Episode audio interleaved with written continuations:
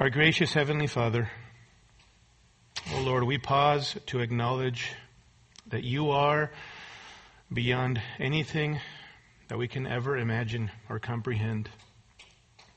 That, Father, you are majestic and glorious. We thank you for the fact that you have invited us into a relationship with you through Jesus Christ. And we pray that even today, as we extol and magnify your Son through the preaching and application of your word, that you would give us hearts that are sensitive and teachable. Help us, Father, to remove distractions from our minds and from our thoughts. Help us to be people who are eager hearers of your word, um, and those who meditate upon your scripture so that we might apply your word to our thoughts and to our lives and to our words, to our priorities, to the way we even interact um, with this world. We pray all of these things in Jesus' name. Amen. Well, open your Bibles to Mark chapter 9. Mark chapter 9, verses 14 through 29 is our text for this morning. Mark chapter 9, verses 14 through 29. And if you're able to stand um, with me there from home, please do so as we read God's word together, okay? Mark chapter 9, verses 14 through 29. When they came back to the disciples, they saw a large crowd around them, and some scribes arguing with them. Immediately, when the entire crowd saw him, they were amazed and began running up to greet him. And he asked them, What are you discussing with them? And one of the crowd answered him, Teacher, I brought you my son, possessed with a spirit which makes him mute. And whenever it seizes him, it slams him to the ground, and he foams at the mouth, and grinds his teeth, and stiffens out. I told your disciples to cast it out, and they could not do it. And he answered them and said, O unbelieving generation, how long shall I be with you? How long shall I put up with you? Bring him to me. They brought the boy to him. When he saw him, immediately the Spirit threw him into a convulsion, and falling to the ground, he began rolling around and foaming at the mouth. And he asked his father, How long has this been happening to him? And he said, From childhood. It has often thrown him both into the fire and into the water to destroy him. But if you can do anything, take pity on us and help us. And Jesus said to him, If you can, all things are possible to him who believes. Immediately the boy's father cried out and said, I do believe. Help my unbelief. When Jesus saw that a crowd was rapidly gathering, he rebuked the unclean spirit, saying to it, You deaf and mute spirit, I command you, come out of him and do not enter him again. After crying out and throwing him into terrible convulsions, it came out, and the boy began, became so much like a corpse that most of them said, He is dead. But Jesus took him by the hand and raised him, and he got up. When he came into the house, his disciples began questioning him privately, Why could we not drive it out? And he said to them, This kind cannot come out by anything but prayer. May the Lord bless the reading of his word. You know, our passage falls very strategically after two key texts in Mark. The first one is in chapter 8, verses 27 through 38, as we've seen, where the Gospel of Mark really answers three questions about Jesus for us. One, who is he? And Peter confesses, You are the Christ, the Son of the living God.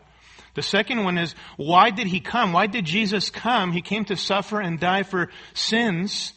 And what does he demand of those who want to follow after him? Namely that they would deny themselves, take up their cross, and follow after him.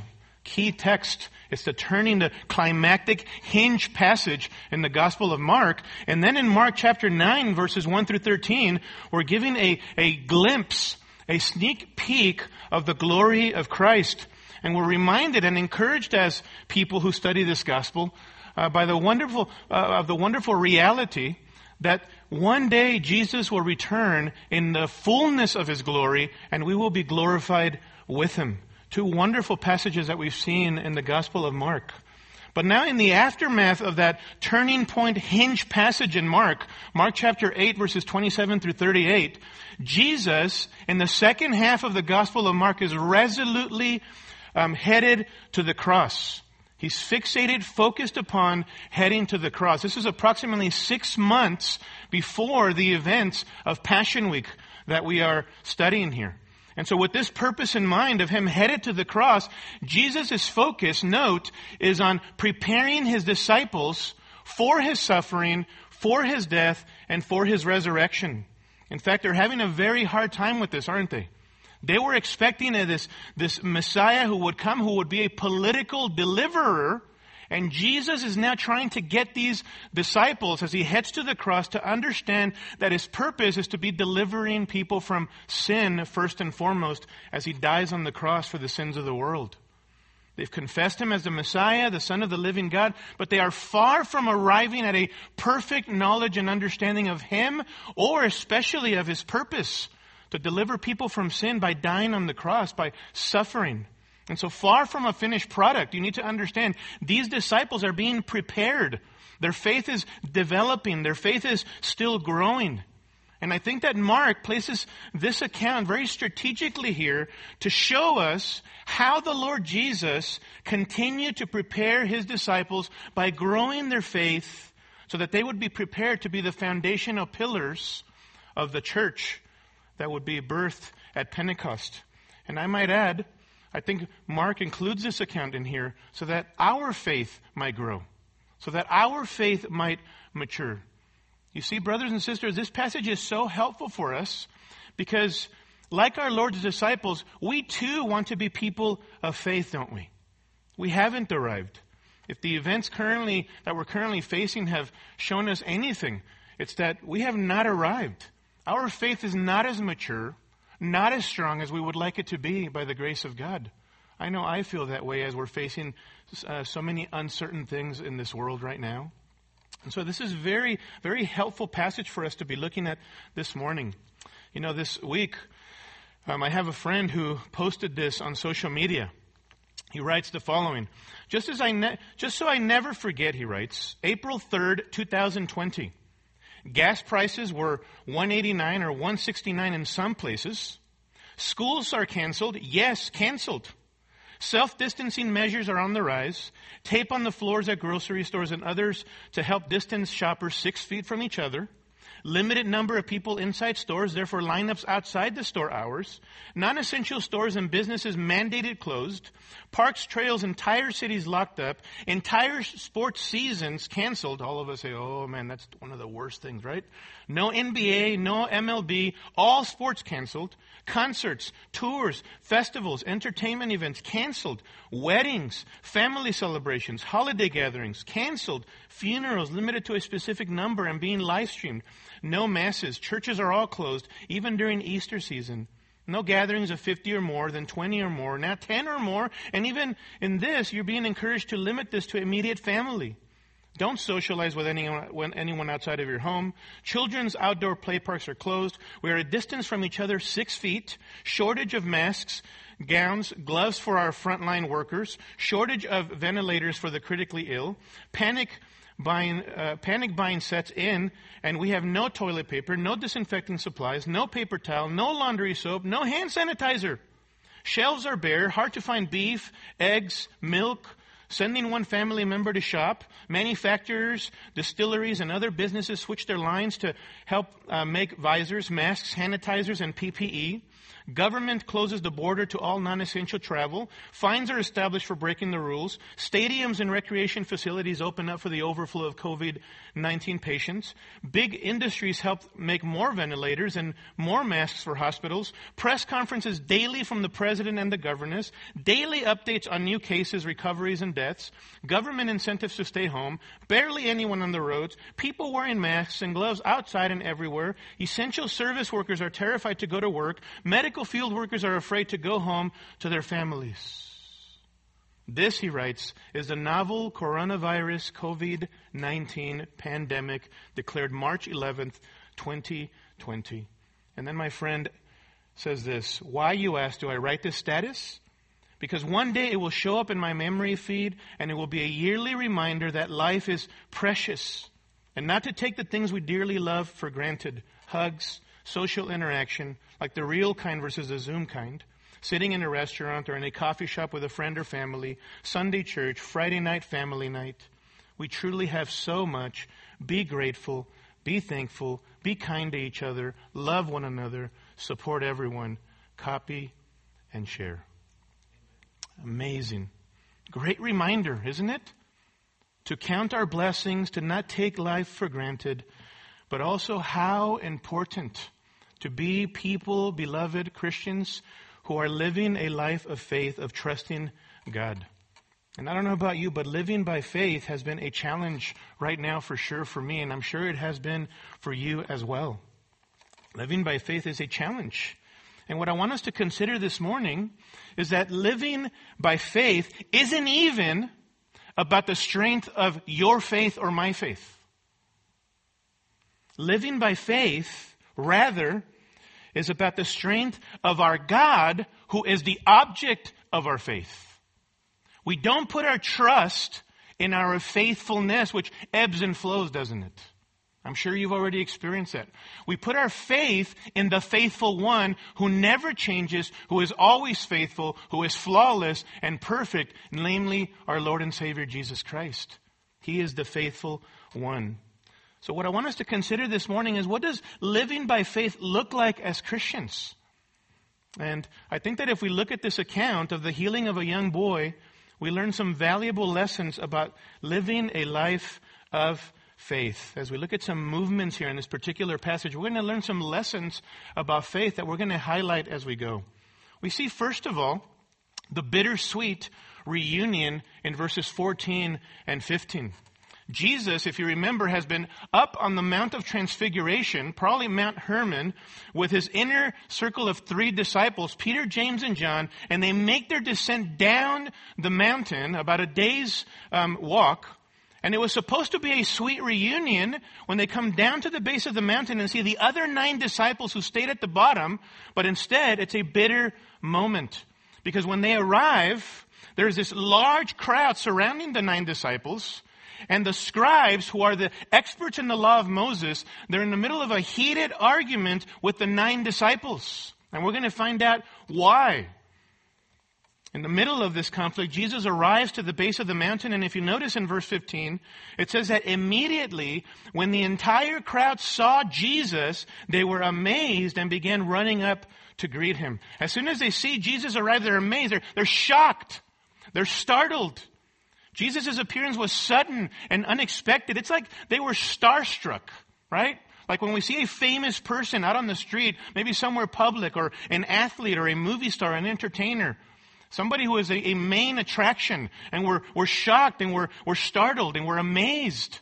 This is kind of the idea here. The main attraction has shown up, and that's initially why they probably came looking for the disciples in the first place because wherever the disciples are, Jesus is. So now he's shown up. Now he's here, the main attraction. And you know, people always seem to be interestingly drawn to Jesus, aren't they? I don't know about you, but probably no other name that I've mentioned to people over the course of my lifetime gets more of a reaction than when I talk to people about the name of Jesus. No other name, we might make the argument, is more malign than the name of Jesus, but there's this interesting curiosity always surrounding the person of the Lord Jesus Christ throughout history. This was the case during the time that he was walking on earth, during his humanity, and this is the case even today. And by the way, may I remind us that this is especially true, brothers and sisters, during times like the present times, times of crisis people are prone to want to talk about God, to want to talk about Jesus. I experienced this the other day. I was talking to a, a bank teller over the phone about an issue with our bank, and eventually, um, we were able to, be, start talking, me and this person, about the current situation and all of that. And they asked me, hey, what do you do for a living? And I said, well, I'm a pastor. I'm a preacher. And you would think that they would have run the opposite direction, right? On the phone or wanting to hang up, that person wanted to start asking me questions about Jesus and what do you think about Jesus during these times? Like, what exactly, um, what do you think about the, people say that God is in control, biblical Christianity and all of that. And it was a wonderful conversation, an evangelistic conversation with this person because they wanted to talk about Jesus Christ in the midst of trial, in the midst of the crisis that is taking place. Oh, we have to be so, so intentional and so aware right now and sensitive to those divine appointments that God would have for us, brothers and sisters. You know, it struck me as I was thinking about this text um, just a couple of weeks ago that we are in the year of evangelism as a, as a church. And I don't know about you, but as we were talking about 2020 being the year of evangelism, I remember praying for God to give us many opportunities as a church to share the gospel. And I know that many of you talked about how you were praying that God in 2020 would give us many opportunities to share the gospel. Well, has He not answered our prayers? He absolutely has in more ways than we could ever even imagine. And so we have to be mindful and deliberate that during these times, people are curious about the things of the Lord. People are curious about this Jesus. And so what an opportunity that we can seize upon to talk about the great realities of heaven and, and hell and life and death and bring the hope of Christ to bear upon people that they might put their trust in this one who died for sins, who rose from the dead. So there's this bittersweet reunion here where Jesus and his inner three go from the elation of the transfiguration to the reality of a broken and fallen world.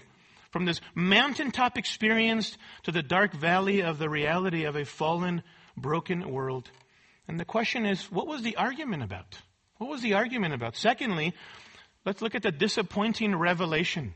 The disappointing revelation. The source of conflict is revealed here, and it's disappointing specifically to our Lord Jesus. Verse 16, and he asked them, specifically his nine disciples, what are you discussing with them? The scribes. What are you discussing with the scribes? What's the argument all about? Absolute silence. Crickets. Until verse 17, one of the crowd answered him, Teacher, I brought you my son, possessed with a spirit which makes him mute. Matthew 17, 14, the parallel account, says that the man was so desperate that he fell at Jesus' feet, kneeling, Lord or Master, have mercy on my son, for he is a lunatic and is very ill. And Luke 9, 38, the other parallel account says that the man shouted out, this was his only boy. His only boy was demon possessed. He had been taken control um, by this demon, and the demon had taken control of his vocal cords so that he was mute and deaf. He could not speak, and he could not hear this young boy. This demon would torture this young boy day and night. Look at verse 18. And whenever it, the demon, seizes him, it slams him to the ground, and he foams at the mouth and grinds his teeth and stiffens out. This demon would violently and forcefully get a hold of this young boy, slam him to the ground like a wrestler so that he would foam at the mouth, grind his teeth, and stiffen out like a pole. How violent this was. He wanted to destroy this boy. So excruciating this was that Luke 9:39 says that when the spirit would seize, this demon would seize this poor boy, the boy would scream. He would howl and screech like one of those orcs in Lord of the Rings. This demon would throw him into convulsions so that he would be shaking, rolling around on the floor, excuse me, violently. Imagine what he looked like, this boy. Imagine how disfigured he probably was. Imagine how bruised he was. Probably resembled one of those zombies, right, that we watch. Just disfigured, no longer recognizable. Because of some of the symptoms, some skeptics have concluded that this was a simple issue of epilepsy. The seizures, the convulsions, the foaming at the mouth, grinding his teeth, stiffening like a board, falling to the ground, etc., are all a simple case of epilepsy, people say. And certainly this boy suffered from such symptoms. But it's clear from the passage in our text that this was specifically caused and exacerbated by this demon. To be clear, not all people who suffer from epilepsy or sickness are demon possessed, but this boy, our text tells us, was. He was under the control and dominance of dark spiritual forces. And brothers and sisters, may we never forget that spiritual warfare is a reality. Spiritual warfare is a reality.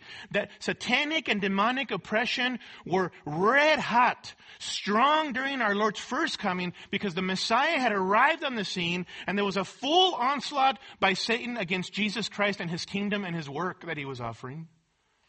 But it's just as alive and well today. It may be more hidden and subtle, but we must never be naive or foolish so as to think the satanic attacks are no longer a reality and no longer in effect. They are absolutely in effect. This is why Paul tells us in Ephesians chapter 6 and verse 10 that we wrestle not against flesh and blood, but against spiritual forces of wickedness in the heavenly places. That the battle is a spiritual battle. And by the way, that, that verse, Ephesians 6.10 and following, follows instructions about how we ought to function in our home. Which, which was after instructions about how to function in unity as a body of Christ and how to walk in holiness and all of that. So why does Paul finish the book of Ephesians by talking about spiritual warfare? It is this, because Satan doesn't want you to love your spouse in the home. That's an issue of spiritual warfare.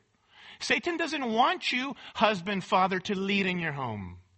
Satan doesn't want you, wife or mother, to function being submissive to your husband in the home, helping train up your children in the home. Satan doesn't want us to walk in unity. Satan doesn't want us to love one another. Satan doesn't want us to walk in holiness, putting off sin and putting on Christ by the grace of God.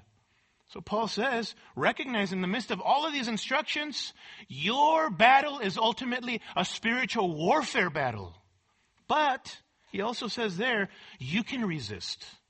You can stand firm, Christian. You can stand firm, believer. How? By depending upon God's spiritual armor and depending upon Him in continual prayer. You see, the life of faith is lived not in our own strength, but in God's strength. Not by our own resources, but utilizing God's resources. Not in dependence upon ourselves, being self sufficient, but depending upon the Lord in prayer who extends his power to us. And in fact, it seems that our Lord's disciples had forgotten who their dependence was.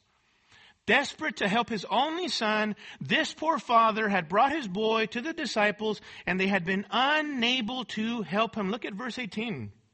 I told your disciples to cast it out and they could not do it. Jesus had given them power to do this. He had sent them out before to cast out demons. The question is, what happened? Perhaps they had forgotten about the nature of the battle that they faced. That it was a battle of spiritual warfare. Well, this failure prompts a rebuke from our Lord. Notice, thirdly, the pointed rebuke in verse 19. Upon hearing of his disciples' failure, it says that Jesus answered them and said, O unbelieving generation! How long shall I be with you? How long shall I put up with you? Someone has commented that this is holy aspiration here, exasperation. Holy exasperation. Full of emotion and exasperation, Jesus rebukes his whole generation, the crowds, the self-righteous scribes, the boy's father, and even his own disciples. Why? Because they are unbelieving. They are a faithless generation and characterized by faithlessness. I mean, he's been doing miracles in this area for about a year and for more than two years total, and yet they are faithless in his ability to do this. He says, How long shall I be with you? The Lord is weary and worn out by them. And how long shall I put up with you?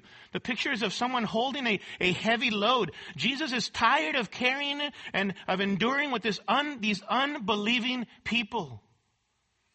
Oh, unbelieving generation. You know, he would say the same thing to our world today. We are living in a country and in a world full of people who have turned their backs on the one true God of the Bible.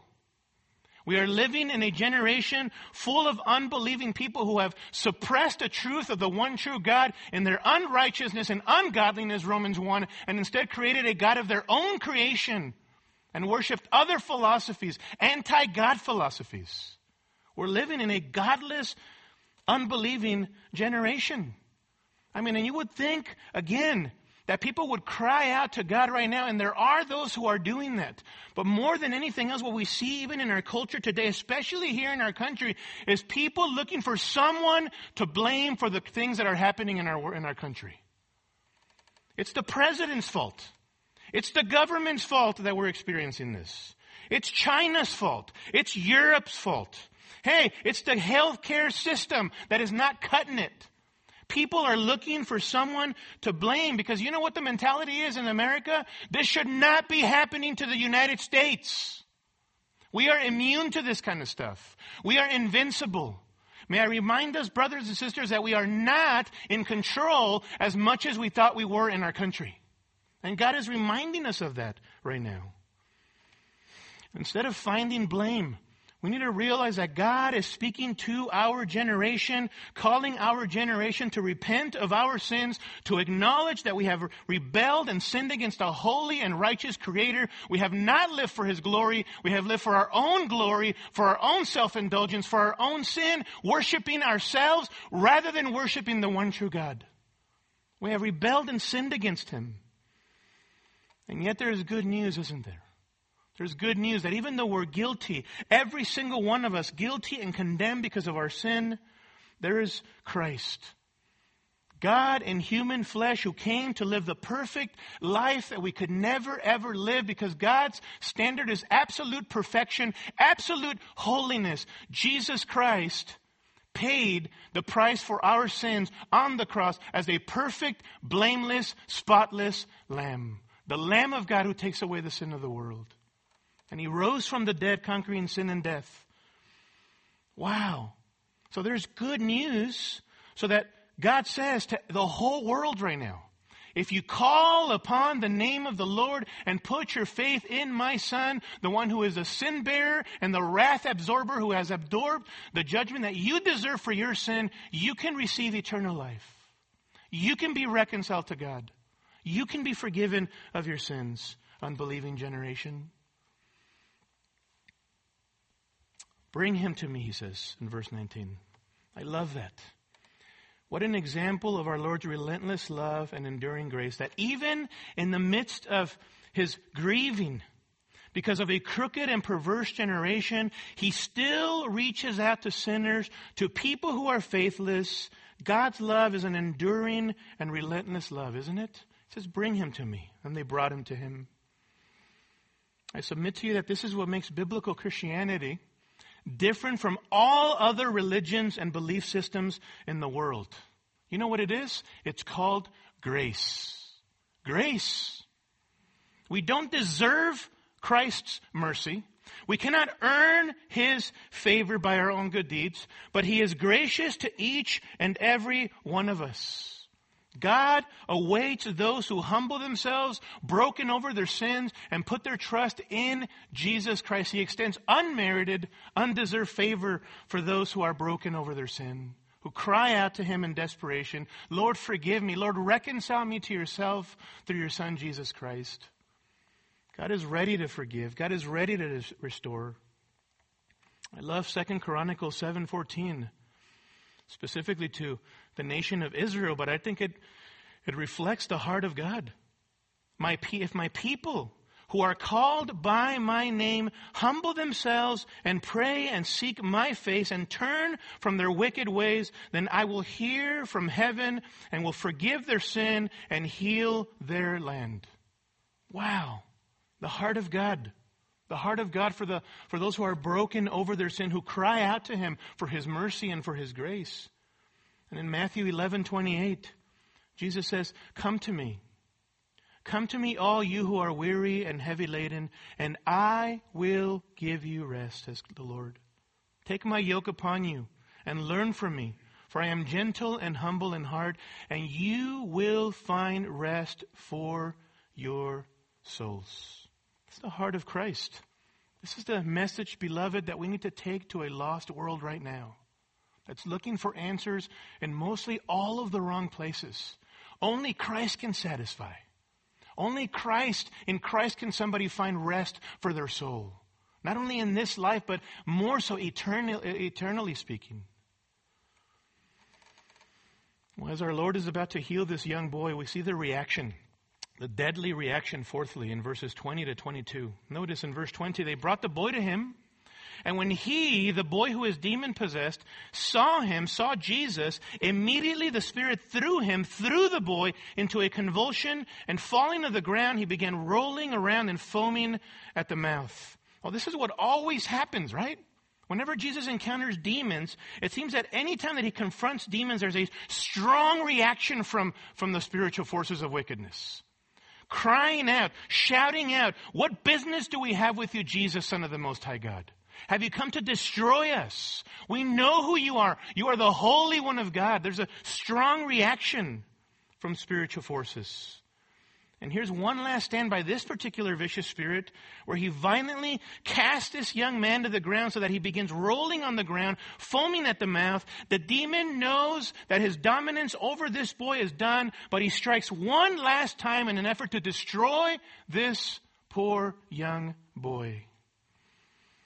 Again, it's always the case that whenever God is doing something good, there's always opposition and resistance from the kingdom of darkness, right? Always resistance. Satan, who disguises himself as an angel of light, hates Christ. He resists everything that God wants to do in a person's life. And listen, if you and I are going to be people who live by faith, then we need to live as believers expecting that there will be opposition. Expecting that there will be resistance to the will of God in our lives. Did you know that there's a spiritual battle going on right now for you? Even as a believer, even though we're protected by the power of God, we can never lose our salvation. Certainly there are attacks upon your mind, upon your thinking right now. Are you going to be driven by the things that are, that are coming out from the news?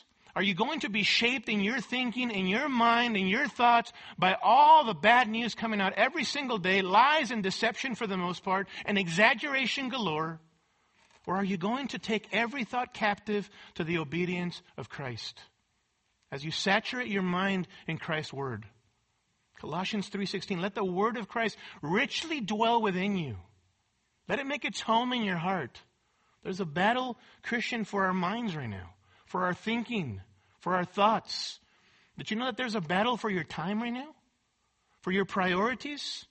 I mean, we would think as believers as I've been interacting with many of you and seeing the struggles in my own heart and life, that we would seize upon this opportunity that we are in quarantine and isolation to do all of the profitable things that we always say, if I had more time, I would do that. But it's amazing how because of our own sin and our own flesh, we are struggling with idleness, right? Laziness, licentiousness, running to lust, giving into anger. We all have our escapes, don't we? Listen, don't waste your uh, uh, isolation right now. Don't waste this time where you can be in sweet communion with God, spending time in His Word and in prayer, talking to Him, reading things that are edifying, biographies of those who finished the race well as Christians. Times where you can spend with your family, investing into your spouse, investing into your kids, young or older. Or for you grandparents, investing into your kids and grandkids now. Times when we can utilize right now to reach out to the lost. Those people that we've never been able to, to reach out to because of whatever hindrance, now they might be ripe to hear about Jesus Christ. Don't waste this time of isolation. There's always resistance when God's will is being accomplished in our lives by spiritual forces, and we even see that even now. Now, this is important. I want you to notice this. The Lord is going to heal this young boy. But before he heals him, I want you to notice how he engages the boy's father and enters into his world. Look at verse 21. And he asked his father, How long has this been happening to him? Now, why does Jesus ask him this? I mean, he could just heal him already and it's all done. The miracle is all done. Why does he ask him this question in verse 21? Is he asking him because he doesn't know the answer to this? I don't think so. I think Jesus is asking this man this question because he wants to draw him in in a personal way. The glorious Christ was so compassionate as we're seeing in Mark, so caring, that he constantly sought to enter a person's world. How did he do this? By asking probing, open-ended questions to draw people out and in so doing enter into their world and their plight and their pain. I love this about our Lord and his humanity. Oh, how we need to grow in this area, don't we? Especially during these challenging times. Again, when people are troubled and hurting, and they're especially vulnerable and transparent, we must be wise counselors, brothers and sisters. Wise counselors who minister to people where they're at. Not afraid of having conversations over the phone now. Entering into people's world, into their story. Our Lord Jesus modeled this for us in his humanity. He was a people person, wasn't he? And so here he's drawing out this father's hopelessness. Verse 21, the father answers from childhood, he says. My boy has been in this condition for a long time. Long has been the journey of this hopeless hardship. And then notice he expands. This father expands in verse 22. And it has often thrown him both into the fire and into the water to destroy him. Now please take a note of this. All Jesus asked, asked him was, how long has this been happening? But the dad goes beyond the basic answer to sharing his heart with Jesus and his plight. Isn't this what happens when people are hurting and hopeless? If you just ask in a genuinely caring way, they begin to pour out their hearts to you, don't they? Oh, our Lord knew how to draw people out because he genuinely cared and he was concerned for people. According to verse 22, this demon had repeatedly tried to destroy his son destroy his son. It has often thrown him both into the fire and into the water to destroy him. In those days, there were open wells for people to draw water out, and there were open fires for people to, to cook or to burn their trash or waste out in the open. If you've been to third world countries, you've seen some of this. I grew up in the slums of Mexico City as a kid, and we burned our waste or trash out in the in open fires like that. And there were wells that other people from America had come into to build so that we would have clean water. So these things, wells and open fires were out in the open. It's similar here. And notice, this vicious demon would suddenly and violently throw this poor young boy into the water or into the fire in an effort to kill him, in an effort to destroy him. I mean, can you imagine the journey that this father has been on? Imagine if you were that boy's parent. You love your boy, but you constantly live in fear of your boy being fatally injured beyond repair. You are exhausted from being constantly alarmed, constantly protecting your son from, from getting killed. You never leave his side. There's never rest for you because you're afraid for his life. And there's a social side of things. Imagine how disheartened you'd be from people constantly staring at your beloved son, Imagine the stigma and ostracism your whole family receives. They were social outcasts, to say the least. Wow, it's been a hard journey. And yet, behold the glorious compassion of Christ for this man and his boy. Christ cares for them. They weren't just another badge on his perfect record of healing. Jesus viewed these people with love and genuine caring concern. Bring him to me. And beloved, how quickly we forget, how quickly we forget that this portrait of Christ that we see here, this is the glorious Christ that we have put our trust in.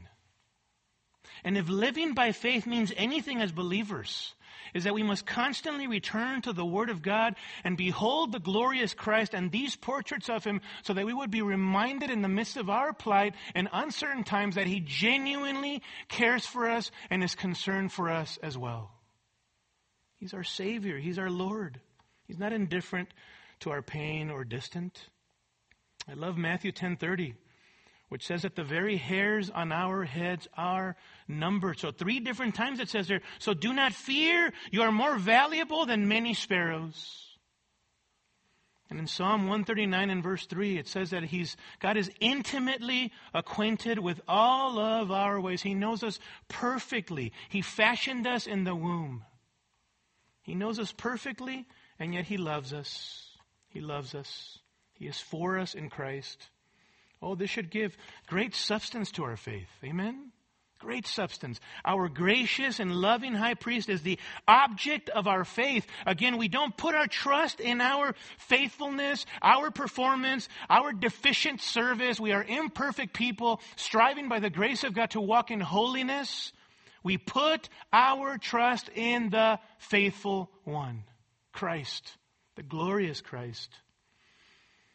Jesus Christ is the object of our faith. This is why Hebrews 4:16 tells us to, to go boldly when we're struggling, to go boldly before the throne of grace, that we may receive mercy and grace to help in time of need. And 1 Peter 5 7 tells us to cast our anxieties upon him. Why? Because he cares for us. This caring, concern Christ is a supreme object of our faith. He's the same Christ who enters into the world of a desperate, hopeless father. Now, notice fifth, the humble response. The humble response. This man who by faith had come to the Lord's disciples, who had failed to help his son, now he comes directly to Jesus, but not fully confident that Jesus can help either, right? But please note, he comes.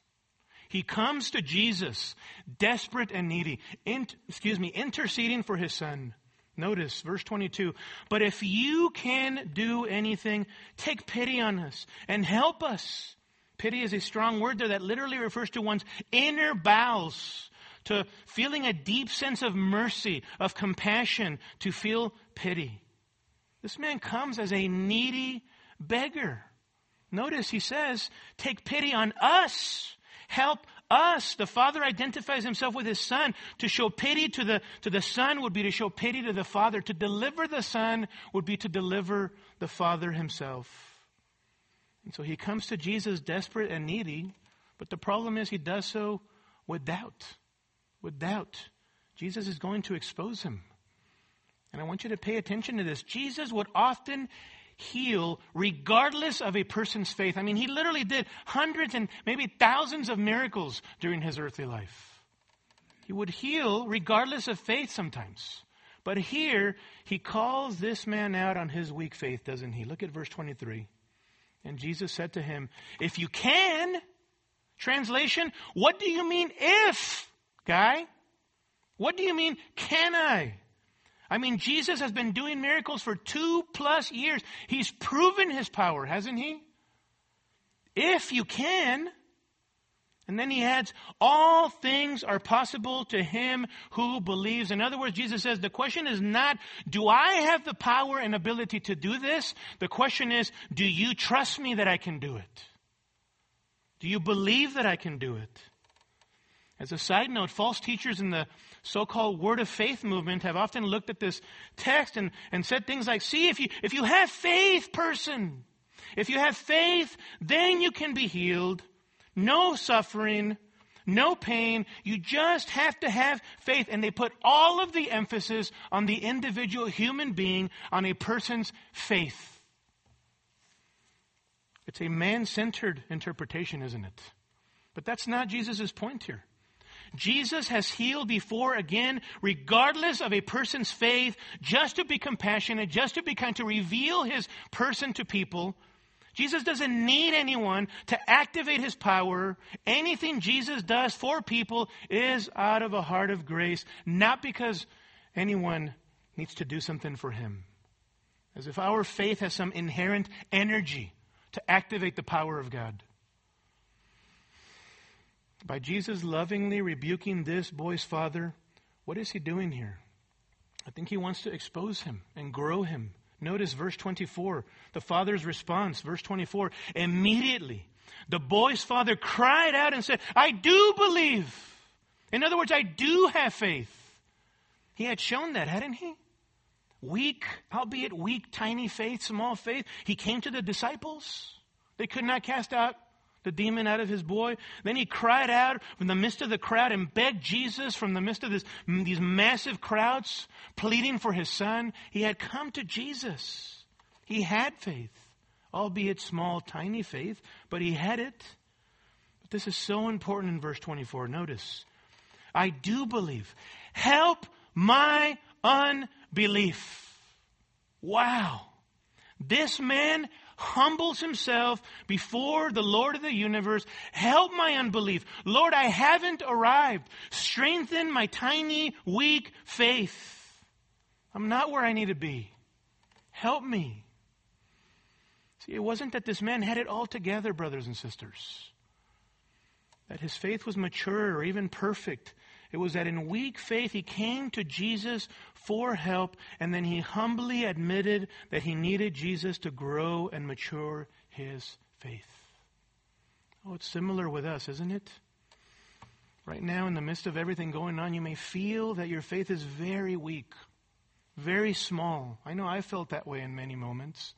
You know, it's okay to admit that to your Heavenly Father. Lord, I am weak in faith. Lord, I, I've got nothing left. I'm anxious. I'm worried. I'm fearful. Lord, I haven't arrived. I need your help. Lord, strengthen my faith as I spend time in your word. And I'm reminded of who you are on the pages of your word. Strengthen my faith as I interact with my brothers and sisters who are going to encourage me and point me to who you are and the glories of the gospel and the hope that I have in Jesus Christ beyond this passing world. Lord, help me grow my faith. See, the issue is not for us to pretend that we have it all together. Too many of us are like that. We want to put on a facade for other people to see that you're, strong and holy and mighty, and you never struggle with anything. You never share any, about, about any struggles with sin, struggles with your faith. We need to humble ourselves. Humble ourselves before the Lord and before one another. Lord, help my unbelief. Grow me. Grow me. F.B. Meyer comments that though this man had small faith, there are some things to glean from this man's faith. One, it was heartfelt faith that he came with, not superficial. It was heartfelt faith. He comes with a deep sense of heartfelt emotion and need. He's no fake. He's no pretender here. He can't be around all of those people. It was immediate faith, not procrastinating, vacillating faith. He comes to Jesus right away, though he's struggling. He knows he doesn't have his ducks in a row, but he comes, doesn't he? He comes. This is what we must do. Come in our weakness to the throne of grace to receive mercy and help in time of need. It's unconditional faith. I do believe, not if you help me, Lord, then I will do this or that, or I will trust you. No conditions. It was bold, wasn't it? Wasn't it?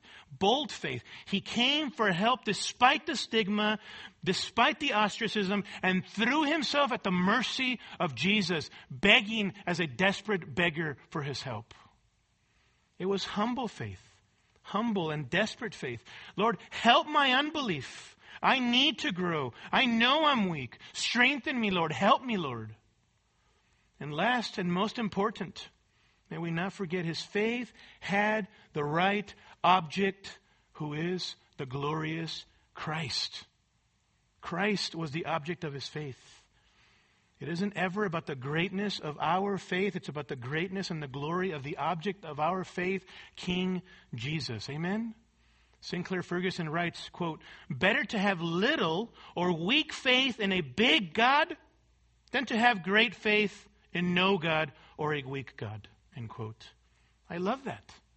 Better to, to have weak faith in an all powerful Christ than to have no faith at all or to have faith in a false idol, a God that doesn't exist. So Christ is a supreme object of our faith. This man comes to Christ, comes to Christ. Well, notice, sixth, the powerful rescue. The powerful rescue. Look at verse 25.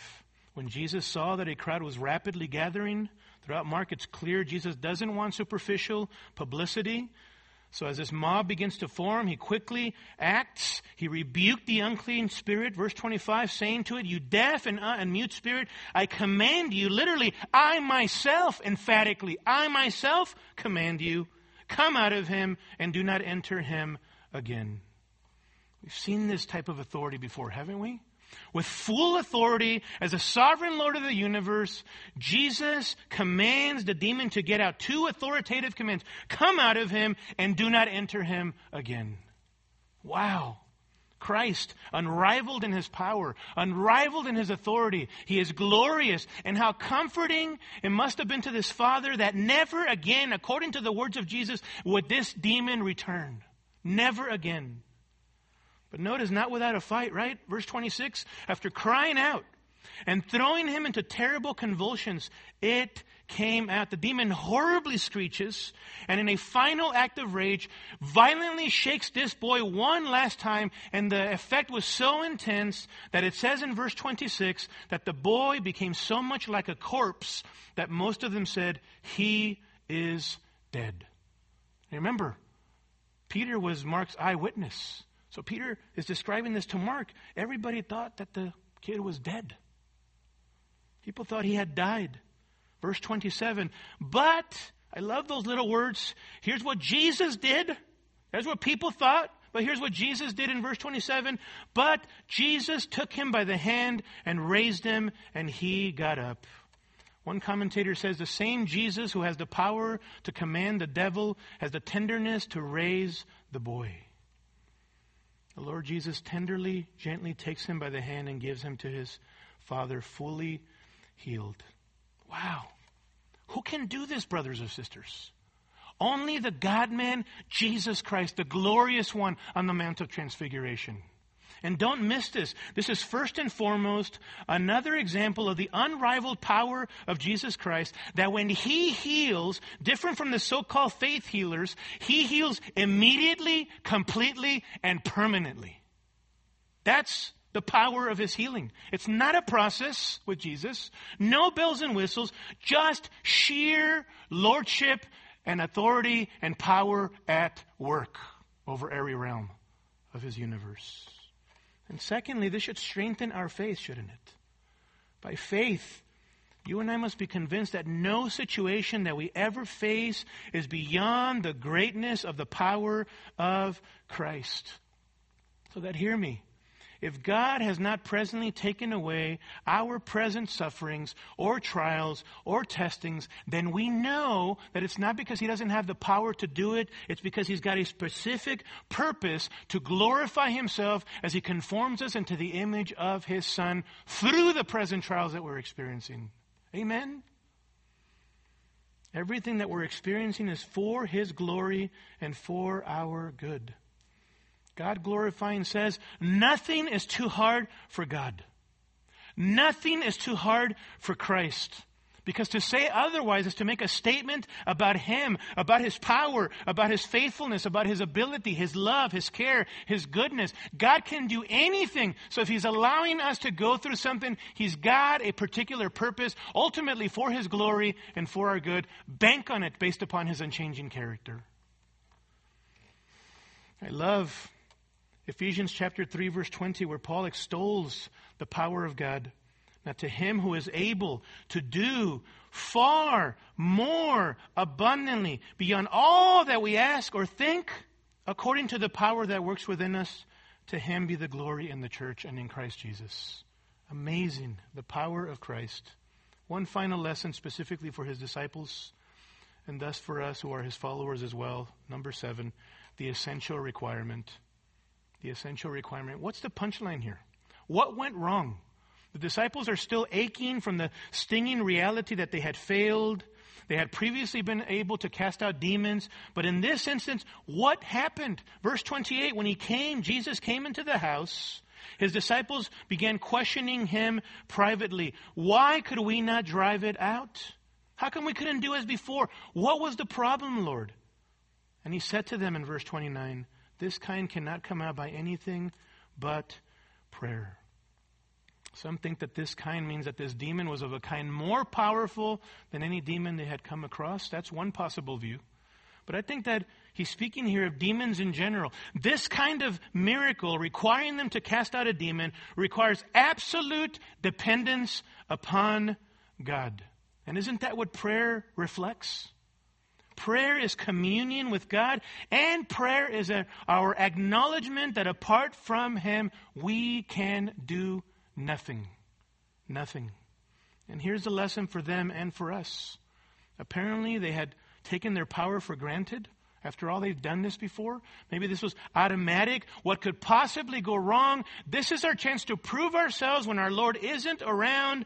But in the Lord's absence, they had become self dependent trusting in their own ability as if it was automatic. Boy, we can identify with this, right? In the Christian life, we become self sufficient, self dependent, trusting in our own strength to live the Christian life. And then what happens? We fall flat on our faces. There's spiritual failure because we've stopped trusting in God, living in dependence upon Him. We've ceased to seek His faith for divine strengthening and grace. Maturing, growing faith is seen in a life of consistent prayer. Consistent prayer. I love what Daniel Henderson says. Prayerlessness is our subtle declaration of independence from God. It shows that we think we can live the Christian life by our own strength. You see, it's not just the so called prayer warriors of the church who should be people of prayer, right? It's every single one of us. And can I say this to you? It isn't that our faith is in our prayers. We don't even put our trust in our prayers. We put our trust in God, and thus we pray and seek His face. He's the object of our faith and our trust. Spurgeon writes Satan trembles when the weakest Christian is on his knees praying. End quote. Brother or sister, how much during this present crisis have you sought the face of God? How much have you, by the grace of God and by the strength that the Spirit of God provides, have you sought the face of God and, and asked Him for help and strength in the midst of the current testings? How much have you been praying for your spiritual health? That of your marriage, that of your family, that of your kids, that of our church, that of the gospel being having an impact in the world at large. How much have you been seeking the face of God? This is why we're doing our Wednesday night praise and prayer nights. Because we need to be seeking the face of God more than anything else right now. Amen? We cannot do anything on our own strength. We dare not do anything on our own strength. We need the Lord. And so these disciples were powerless because they had been prayerless. This is what the text tells us. And yet this boy's father had shown dependent faith, albeit weak faith, but he was willing to admit it. So, beloved, humble, dependent faith in Him, shown in prayerfulness, is what the Lord required of His disciples and what He requires of us. And remember, the issue is not the littleness of our faith, but the greatness of the object of our faith, who is our high priest, the Lord Jesus Christ. Amen? Let me close this with a quote from C.H. Spurgeon. I've been reading Iain Murray's biography of Charles Spurgeon. And this quote was so encouraging from the mouth of C.H. Spurgeon. Listen to what he says. Remember, therefore, it is not your, your hold of Christ that saves you, it is Christ. It's not your joy in Christ that saves you, it is Christ. It is not even faith in Christ, though that be the instrument, it is Christ's blood and merits. Therefore, look not, not so much to your hand with which you are grasping Christ as to Christ himself. Look not to your hope, but to Jesus, the source of your hope. Look not to your faith, but to Jesus, the author and finisher of your faith. We shall never find happiness by looking at our prayers, our doings, our feelings. It is what Jesus is, not what we are, that gives rest to the soul. Father, help us to be people of faith, people who put our trust in the faithful one and to be reminded of the fact that no matter what happens in this life, that we already have rest in Christ if we have put our faith in Him. We pray in Jesus' name. Amen. Scripture quotations taken from the New American Standard Bible. Copyright by the Lockman Foundation.